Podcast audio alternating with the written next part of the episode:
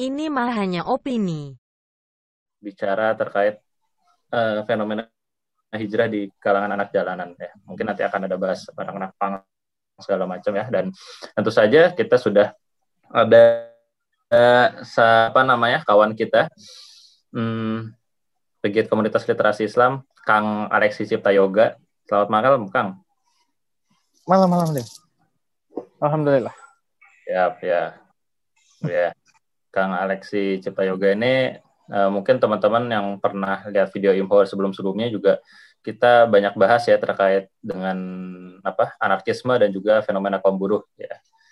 Jadi dua sebelumnya kita udah pernah muncul. Oke, nah sekarang kita bahas eh, fenomena hijrah di kalangan anak jalanan.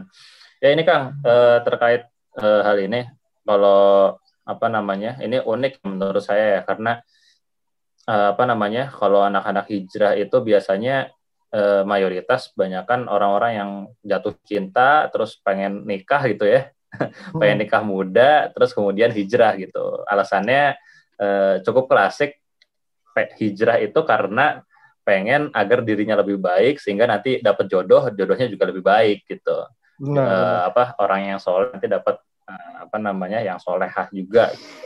kan kayak gitu nah kalau Hmm. anak-anak hijrah nih motifnya sebenarnya apa kan ya walaupun Anak-anak walaupun hijrah. orang-orang hijrah di kalangan ya itu nggak semuanya kayak gitu ya cuman eh, Iya, iya. banyak yang kayak gitu Ini anak-anak hijrah yang dimasuk yang di pang anak-anak pang ya, anak-anak di jalan ya. Karena identikan Iya. awalnya kan anak-anak motor juga termasuk lah ya ah, banyak anak-anak motor, geng-geng motor. eh Ini kalau menurut anda pribadi, Din, apa ya fenomena fenomena unik gitu ya? Kenapa unik? Karena kita ngelihat kalau misalnya ngelihat anak-anak apa namanya zaman sekarang itu istilahnya banyak close door close door-nya, tapi malah anak-anak yang memang udah berkutat di jalan itu banyak yang malah berpindah haluan sekarang malah eh, menjadi seorang pegiat-pegiat Islam yang luar biasa. Nah, fenomena ini tuh Hmm. malah militan Di- militan ya militannya lebih tinggi, serius. Bahkan mereka itu nanti saya sampaikan bagaimana dakwahnya mereka gitu. Jadi alhamdulillah kan saya juga oh, iya, eh, iya, iya. apa eh, membina teman-teman street hijrah di Bogor ya. Jadi street hijrah itu adalah kelompok anak-anak Hmm, hmm. berbasis punk. Jadi mereka ideologi awalnya itu ideologi Hmm. punk. Ideologi punk itu juga kita tahu bahwa itu lahir dari DIY dan itu mengakar pada anarkisme gitu. Jadi memang mereka adalah anak. Jadi kalau misalnya Hmm, hmm. bicara kenapa sih musik punk itu selalu me- me- mengeluarkan narasi-narasi terkait dengan melawan pemerintahan ya karena anak karena ideologi mereka itu kan anarkisme gitu. Iya. Nah, yang menarik Anarkisme ini ya. Hmm. Uh, yang menarik ini eh, kekecewaan mereka, tapi bukan di anarkisnya, tapi di equality-nya. Equality kan persatuan ya. Nah, awalnya mereka merasa bahwa hidup sama rata, eh berdiri sama tinggi, duduk sama rata itu memang ada. Tapi pada faktanya ketika memang di jalan nggak ada seperti itu. Ketika ada yang punya duit, yang harusnya memang dibagi untuk bersama, taunya ya untuk bagian mereka mereka masing-masing kadang malah ada yang nipu, kadang malah ada yang nilep gitu kan. Jadi ada mana sih yang nama sebut equality itu? Tapi ketika mereka itu akhirnya hijrah dan Hmm. mengenal, Islam, ternyata equality itu sudah ada dalam Islam dan itu namanya ukhuwah Islamiyah. Dan itu yang membuat Hmm. mereka menjadi titik acuan tertarik dengan Islam di situ. Di situ menariknya. Kurang lebih dari sana. Iya. Ya ada faktor-faktor lain seperti faktor-faktor memang udah capek di hidup di jalan. Faktor hidup di jalan tuh ya istilahnya kan dunia mereka se- segelap-gelapnya. orang tua capek. Tapi memang batinnya istilahnya batinnya itu yang capek. Jadi se apa ya Iya, iya. istilahnya ya? Se- seberat-beratnya kita ngejalanin kehidupan itu ada titik jenuh gitu pasti. Nah, gimana lagi dengan mereka yang memang hidupnya di jalan yang bisa dikatakan notabene-nya itu keras dan yang luar biasa itu eh, tidak lepas dari tindak kriminal di sana. Nah, hal seperti itu yang membuat Hmm. mereka tuh menyerah. Saya pengen berubah, saya pengen eh, apa ya istilahnya, saya pengen keluar dari zona ini gitu. Tapi berat juga bagi mereka. Kenapa? Karena lingkungan mereka juga terkadang banyak yang tidak mendukung. Baik itu teman-temannya, Hmm, kadang iya, iya. keluarganya. Keluarganya itu dalam artian bukan orang tua tapi anak istri karena Hmm. mereka rata-rata juga udah banyak yang udah menikah gitu ya. Itu. Dan itu yang menjadikan Iya, iya. mereka uh, berpikir uh, saya harus keluar dari zona ini dan akhirnya mereka mulailah hmm. kembali hijrah gitu dan alhamdulillah mereka mulai nah, itu belajar yang... belajar ya. Hmm. Lanjut lanjut Kang, lanjut Kang. Nah, jadi itu yang lanjut, membuat lanjut, mereka lanjut. tuh jadi itu yang membuat mereka ingin ingin mengenal dengan baik gitu dengan Islam. Dan ternyata Islam itu memberikan jawaban yang luar hmm. biasa. Istilahnya memberikan jawaban atas solusi yang selama ini mereka carikan gitu. Apalagi yang dikatakan dengan hmm. ketenangan, mereka selalu mengatakan ya saya lebih tenang hidup seperti ini walaupun uh, apa ya bekas-bekas masalah saya dulu pasti selalu menghantui saya, tapi saya tetap bertahan di sini karena serius walaupun masalah itu datang, tapi dengan sendirinya Allah itu malah memberikan jalur sendiri untuk menyelesaikan masalah-masalah saya. Itu ada sampai yang mengatakan seperti itu. Yeah. Yang ter terlilit hutang nah, riba. Ini, uh, menarik nih Pak. Hmm. Uh, apa namanya dalam artian gini, orang-orang jalanan ini kan mayoritas juga orang-orang Islam gitu ya. Dalam artian mereka yeah. hidup dalam keluarga Islam.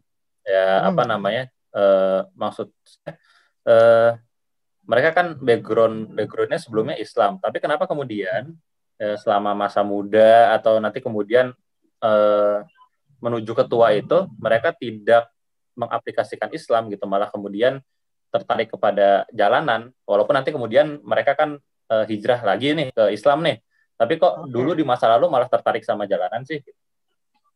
Uh, pada dasarnya rasa keingin kebebasan itu pertama pertama itu rasa ingin bebas. Hmm. Tidak ingin dikekang. Yeah, yeah. Kita tahu bahwa dulu dulu jangankan mereka kita aja ketika mengenal Islam diajarin orang tua kita tentang Islam, ketika ditanya kenapa kita harus sholat ya udah sholat aja. Itu kan uh, istilahnya uh, jawaban dogmatis gitu yang membuat kita tuh hanya oh kalau nggak sholat bagaimana? Itu yang jadi akan menunjukkan pertanyaan-pertanyaan baru dan itu terjadi sama mereka sampai akhirnya mereka tidak menemukan jawaban terkait itu dan malah mendapatkan jawaban terkait kebebasan. Apa itu esensi terkait bebas? Hmm. Nah, kalau misalnya kita mengacu pada kitab Takatul, Takatul Al-Hizb, Al-Hizib itu dikatakan yeah. oleh Syekh Taqiyuddin itu Takatul bahwa yeah. ya Takatul Al-Hizbi itu dikatakan oleh Syekh hmm. Taqi bahwa yang merusak itu adalah uh, sakofah asing yang mengikat pada diri umat. Nah, sakofah-sakofah asing ini yang memang benar-benar mengikat mereka mereka mendapatkan ideologi-ideologi baru seperti ada ideologi di Highway. Mereka mengatakan bahwa pang itu menjamin kebebasan mereka. Ketika di Highway itu kan di Highway kan do it yourself, berarti kan tidak harus mengganggu orang lain dan tidak harus menyusahkan orang lain. Berarti selama dia nanti itu mabuk, itu kebebasan hmm. dia. Selama itu tidak mengganggu orang lain, berarti gue bebas gitu. Dan uh, ya, menariknya ya. jatuhnya liberal. Dan uh, di anarkismenya itu sendiri itu juga menjamin akan perbaikan akan kondisi mereka selama mereka hidup di jalan. Makanya mereka memporak-porandakan suara hmm. terkait uh, kebebasan, apa anti negara, anti pemerintah gitu kan. Uh, itulah sakofah-sakofah yang memang hmm. mengganggu mereka dan uh, apa istilahnya berhasil secara fakta mereka mengatakan sendiri tidak. Bahkan setelah mereka mengenal Islam, mengenai konseptual Islam, bagaimana Islam itu uh, memimpin, itu mengatak, dia mereka mengatakan kenapa nggak selama ini gue harusnya mengenal hal yang seperti ini. Jadi selama ini malah perjuangan gue ada hmm. ada kejelasannya gitu. Tapi malah mereka mengatakan uh, yang selama ini gue lakukan ya memang bodoh, artinya ya cukup banyak membuang-buang waktu gitu dan itulah yang membuat mereka mena apa menaikkan giroh mereka ketika ada masyiro baik itu di Jakarta atau di Bogor ya mereka yang paling terdepan malah malah hmm. uh, ngubungin di grup uh, Kang ayo gimana aksi ikut nggak ayo Anies siap nih wow. kalau memang harus jihad jihad gitu mantap, mantap, mantap. ini ini kan otomatis perubahan yang mendasar tapi ini memberikan efek yang luar biasa gitu yeah. Terkait apa terkait hmm. ideologi itu sendiri yang membuat seorang itu berpikir uh, kalau di kitab Nizam itu kan kepemimpinan berpikir. Jadi apa yang dilakukan itu atas pemikiran yang sudah yeah. dipahaminya eh, uh, dia gitu. Ini yang luar biasanya dari mereka. Yeah. Uh, apa ya? Saya pun merasa malu gitu dengan girohnya mereka. Mereka ada yang menarik, Din. Jadi menariknya yeah, benar, gini. Benar. Keren, mereka belajar mereka belajar terkait sholat, mereka nggak malu. Nggak malu gimana? Kita nyiapin uh, apa namanya uh, buku panduan sholat, mereka nggak bisa sholat, mereka datang jamaah, itu sambil sholat, sambil buka buku, dan ngikutin bacaan imamnya gitu. Jadi imamnya baca Al-Fatihah dia ya. buka bagian Al-Fatihah dan dia mulai ngikutin baca Al-Fatihahnya walaupun yang yang Latinnya gitu ya. Ada yang menggunakan headset. Jadi jadi orang itu nyetelin murotal ke ketika apa? Ketika mau sholat dipasang di kuping baru dia mulai sholat. Itu tingkat hmm. semangatnya mereka untuk mengenal Islam. Mulai belajar ikro dari ikro satu gitu, belajar baca belajar baca Quran dari ikro satu dan mereka nggak ada malu sama sekali. Nah, yang jadi tamparan malah diri saya sendiri gitu ya. Entah atau untuk dari teman-teman yang sedang menyaksikan yeah. ini. Mereka aja bisa bersemangat itu terkait mm -hmm. mencoba mengenal Islam, tapi kenapa kita tidak berusaha seperti mereka? Itu Din. Iya, buat buat kita, buat kita yang memang lebih apa ya, lebih mengenal Islam di awal ya, lebih awal daripada hmm. mereka, hmm. ya tentu saja harusnya malu gitu ya dengan semangat hmm. mereka. Uh, benar, benar. Karena bahkan kadang aja kita tuturnya mungkin lebih jomplang gitu. Iya. Dibandingkan mereka. Dan mereka apa ya? ya? Uh, uh, itu juga ada ada hubungannya sama militansi mereka berarti ya? Kalau dikatakan iya sangat iya benar itu yang menyebabkan jadi hmm. pengaruh latar belakang mereka itu yang meningkatkan militansi mereka. Uh, pada dasarnya begini, Yeah. Ketika mereka, jangankan mereka, kadang kita yang sebelum mengenal Islam secara kafah mengatakan bahwa tujuan hidup kita tuh untuk apa sih? Ya kita hanya mengetahui bahwa tujuan kita ya untuk hmm. hidup, bertahan hidup gitu. Melakukan sesuatu sebaik mungkin untuk bisa mendapatkan kehidupan yang baik. Kata-kata seperti itu. Tapi uh, ketika kita sudah hmm. mengenal Islam, ada nilai perjuangan. Nah, perjuangan itu yang yang akan Allah hisap nanti di akhirat dan itu yang menyebabkan kita, uh, eh, kita atau mereka yang sudah mengenal Islam secara kafah akan berusaha untuk memperjuangkan hal tersebut gitu. Walaupun itu memang harus dengan darah atau kematian gitu. Karena kita tahu nilai perjuangannya itu apa dan kita tahu apa yang akan Allah ganti hasil dari perjuangan kita. Nah, itu yang menyebabkan giroh mereka tuh uh, memicu gitu. Artinya Islam itu memberikan tujuan hidup pada mereka. Yang selama ini mereka luntang-lantung hmm. uh, tepuguh istilahnya, istilahnya, tapi akhirnya mereka tahu bahwa oh, saya nggak bisa seperti ini. Saya harus lebih bisa mendekat pada Allah dan mereka menyadari dan merasakan sangat bagaimana perubahan yang Allah berikan kepada mereka. Dan itu yang menyebabkan salah satu lagi faktor yang membuat mereka lebih semangat untuk mengenal Islam. Ada uh, apa ya teman-teman, salah satu teman kita di Street Hijrah, anak mantan anak pang, itu sebelum dia ngaji itu masalah terkait ribanya itu banyak, sangat banyak. Tapi ketika dia udah mulai ngaji, mencoba untuk mengenal bagaimana posisi riba, itu selama selama kelamaan tuh Allah perbaiki. Dan alhamdulillah selesai semua permasalahan riba itu. Dan itu yang menyebabkan hmm. mereka dia ngerasa gue nggak nyangka gue nggak pernah ngerasain hal seperti ini. Dulu tiap dapat uang cuma lima puluh ribu tujuh puluh ribu hasil ngamen itu gue udah pusing. Karena istri gue akan minta apa apa apa apa apa apa gitu. Tapi faktanya setelah ini dia dapat cuma sekian hmm. ya udah dia bersyukur aja.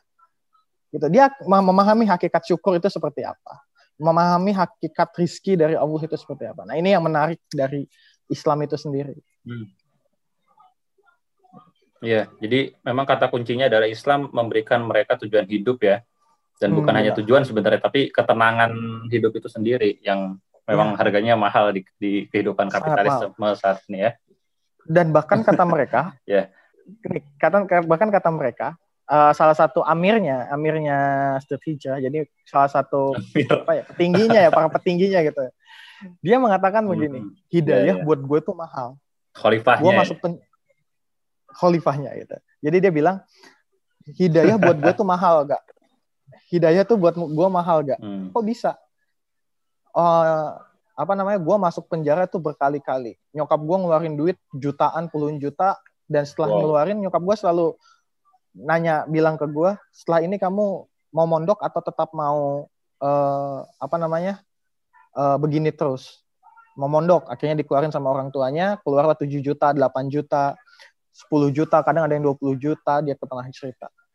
Terus uh, yang diinginkan ibunya itu cuma satu pengen anaknya sholat gitu. Tapi pada faktanya setelah itu dia melakukan itu lagi, melakukan itu lagi, melakukan itu itu lagi gitu. Tapi setelah dia akhirnya mendapatkan hidayah, mengenal itu Islam, mengenal bagaimana caranya sholat, setelah itu baru mereka tuh uh, orang ini, bukan mereka, orang ini itu mengatakan demi Allah mahal. Kalau Allah nggak memberikan hidayah, mungkin nyokap gua itu akan ngeluarin itu ratusan juta lebih hanya untuk dapetin satu hidayah itu untuk gua doang. Hmm. Tapi faktanya nggak hidayah itu hak prerogatif Allah, haknya hak khususnya Allah memang nggak semua orang bisa dapat hal yang seperti gue. Cuman yang gue bisa lakukan sekarang adalah bagaimana ngajak teman-teman gue. Itu bentuk rasa syukur gue kepada kepada Allah sekarang. Itu yang dia katakan gitu kepada saya dan saya langsung ya Allah ini ini orang keren gitu loh. Kok bisa gitu. Yeah. itu yang membuat saya luar biasa. Makanya saya bilang ini fenomena menarik kan sangat menarik.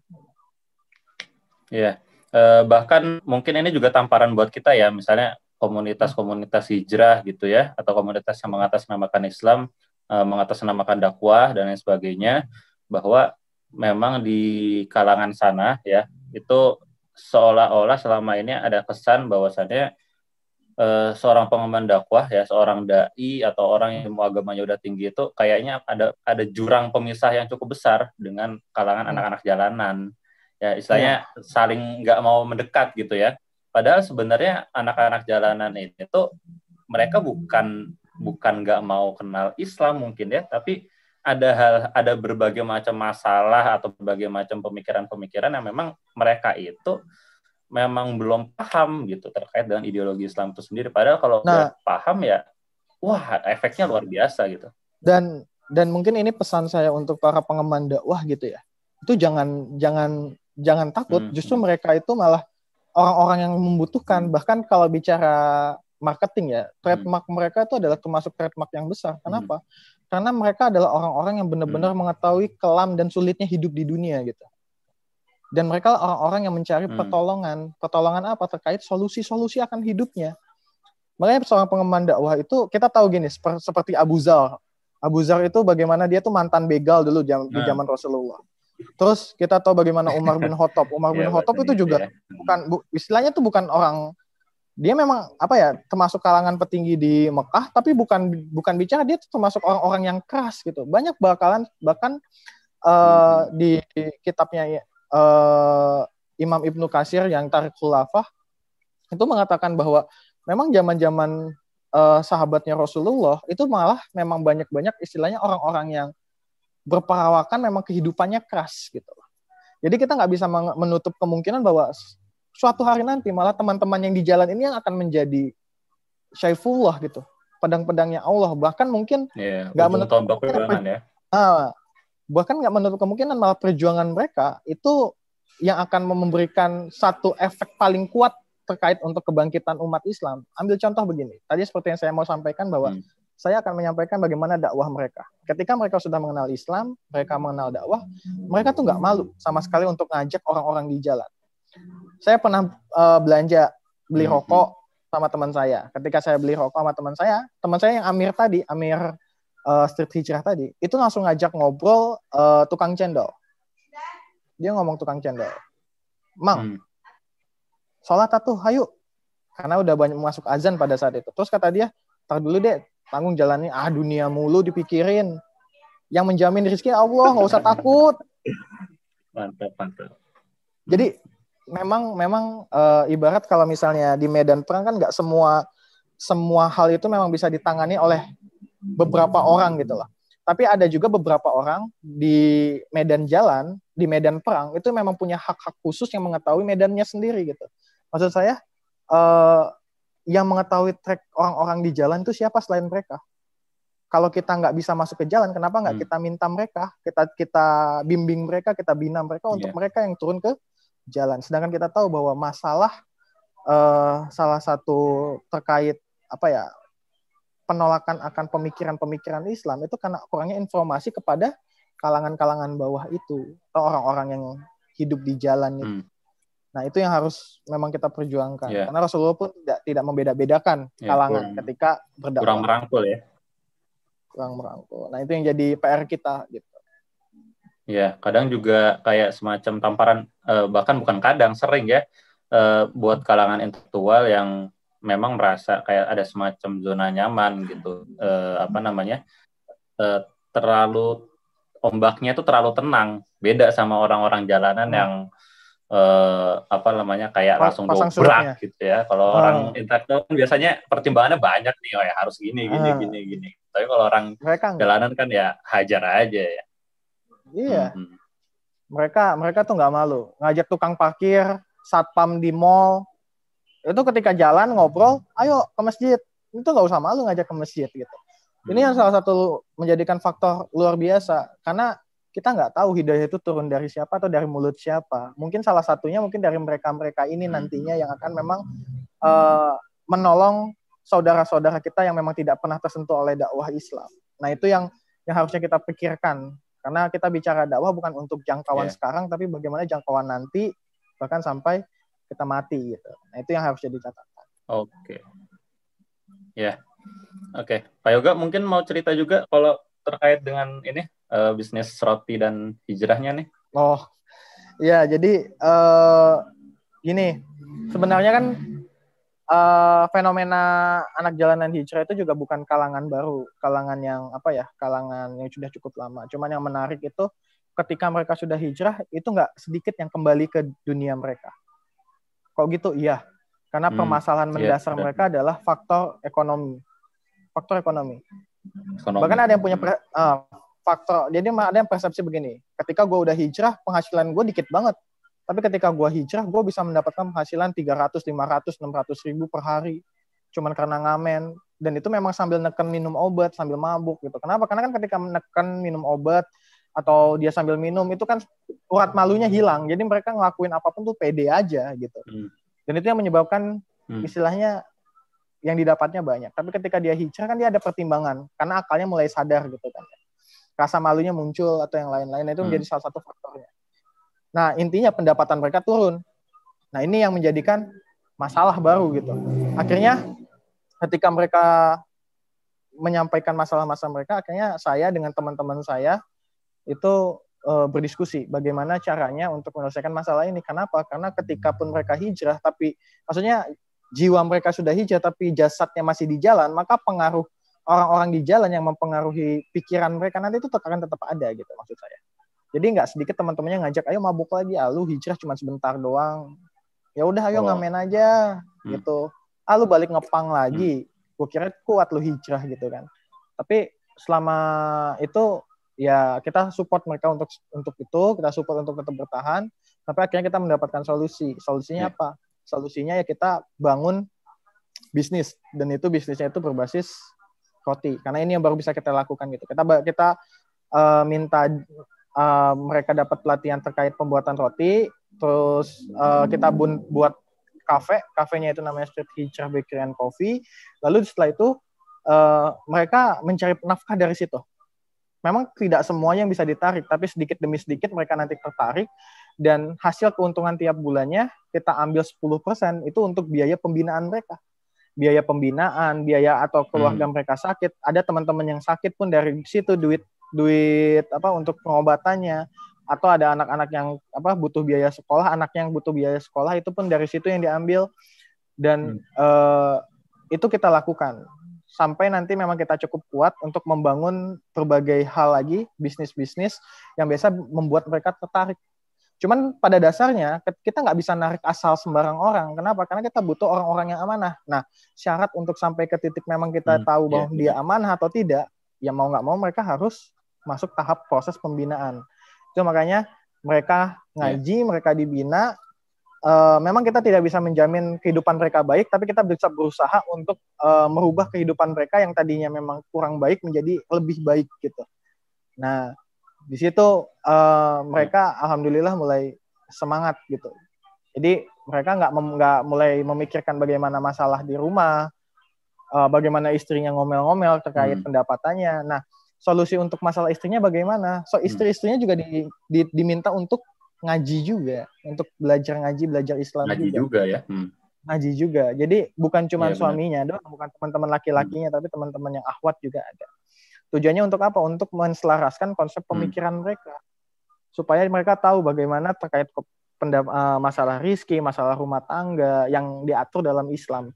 Ketika mereka semua hmm. sudah paham akan kedua hal itu, otomatis kan ya. mereka tahu bahwa ketika ada masalah dalam rumah tangganya, uh, mereka apa namanya istilahnya tahu solusinya bagaimana dalam Islam. Ketika mereka stagnan, makanya akhirnya mereka lari kepada ustadz-ustadznya ya, mereka benar, untuk mendapatkan solusi. Nah itu kan artinya kita alhamdulillah cukup membuat konsep hmm. yang relevan gitu untuk mereka dan tinggal apa istiqomahnya aja yeah. gitu. Jadi kita juga minta doanya untuk teman uh, bagi teman-teman yang menonton yeah. agar tetap dimudahkan urusan-urusan ini sama Allah. Amin. Ya, memang uh, kalau bilang kalau bicara keluarga kan nggak cuma dijalankan suami aja ya atau istri aja ya, hmm. tapi suami dan istri dan juga anak-anak uh, ya. dari keluarga tersebut. Oke, ini uh, semoga menginspirasi juga ya untuk kawan-kawan komunitas amin. hijrah ataupun komunitas dakwah ataupun komunitas Islam yang lain ya. Uh. Mungkin dari Kang Yoga ada hal lain yang ingin disampaikan atau closing statement atau apa gitu? Uh, mungkin untuk closing statement saya apa ya yang bisa saya sampaikan itu yang pertama itu jangan apa ya jangan pernah berputus asa terkait rahmat Allah. Karena Allah sendiri yang mengatakan bahwa jangan pernah berputus asa sendiri untuk untuk mendapatkan rahmat Allah. Nah, rahmat Allah itu yang menjadikan asbab utama untuk kita masuk surga. Dan kita nggak bisa istilahnya pandang buluh untuk mendapatkan rahmat. Ketika Allah sudah menempatkan satu tempat terkait uh, apa ya medan dakwah enak gak enak ya jalankan. Kan itu yang diperintahkan oleh para nabi dan rasul. Sebelum sampai Allah nanti perintahkan untuk berpindah gitu. Dan itu yang juga akan kita alami saya mendapatkan amanah untuk tempat yang tidak enak gitu. Dibandingkan kita tahu di teman-teman KLI juga banyak yang istilahnya cukup apa ya cukup baik gitu di medan dakwahnya masing-masing. Tapi ya Allah menempatkan saya di tempat teman-teman yang di jalan. Saya merasa bahwa apa ya ini mungkin salah satu apa ya Allah mengajarkan bagi saya bagaimana untuk beristiqomah dalam dakwah enak gak enak senang gak senang itu harus dinikmatin. Itu yang pertama. Yang kedua, tetap berusaha hmm. berusaha dalam menimba ilmu karena ilmunya itulah sebagai amunisi kita untuk berdakwah. Tanpa adanya ilmu, maka ya kita nggak akan bisa masuk ke hmm. orang-orang tertentu yang memang Allah amanahkan kepada kita untuk disampaikan dakwah itu. Kurang lebih itu aja. Hmm. Siap, siap. Oke, baik. Terima kasih uh, Kang Yoga yang telah uh, menemani malam kita hari ini ya. Amin. Uh, gak kerasa udah hari Sabtu aja ini. Uh, baik, uh, mungkin cukup sekian teman-teman komunitas Islam. Uh, semoga kita bisa berjumpa lagi di Imho selanjutnya. Assalamualaikum.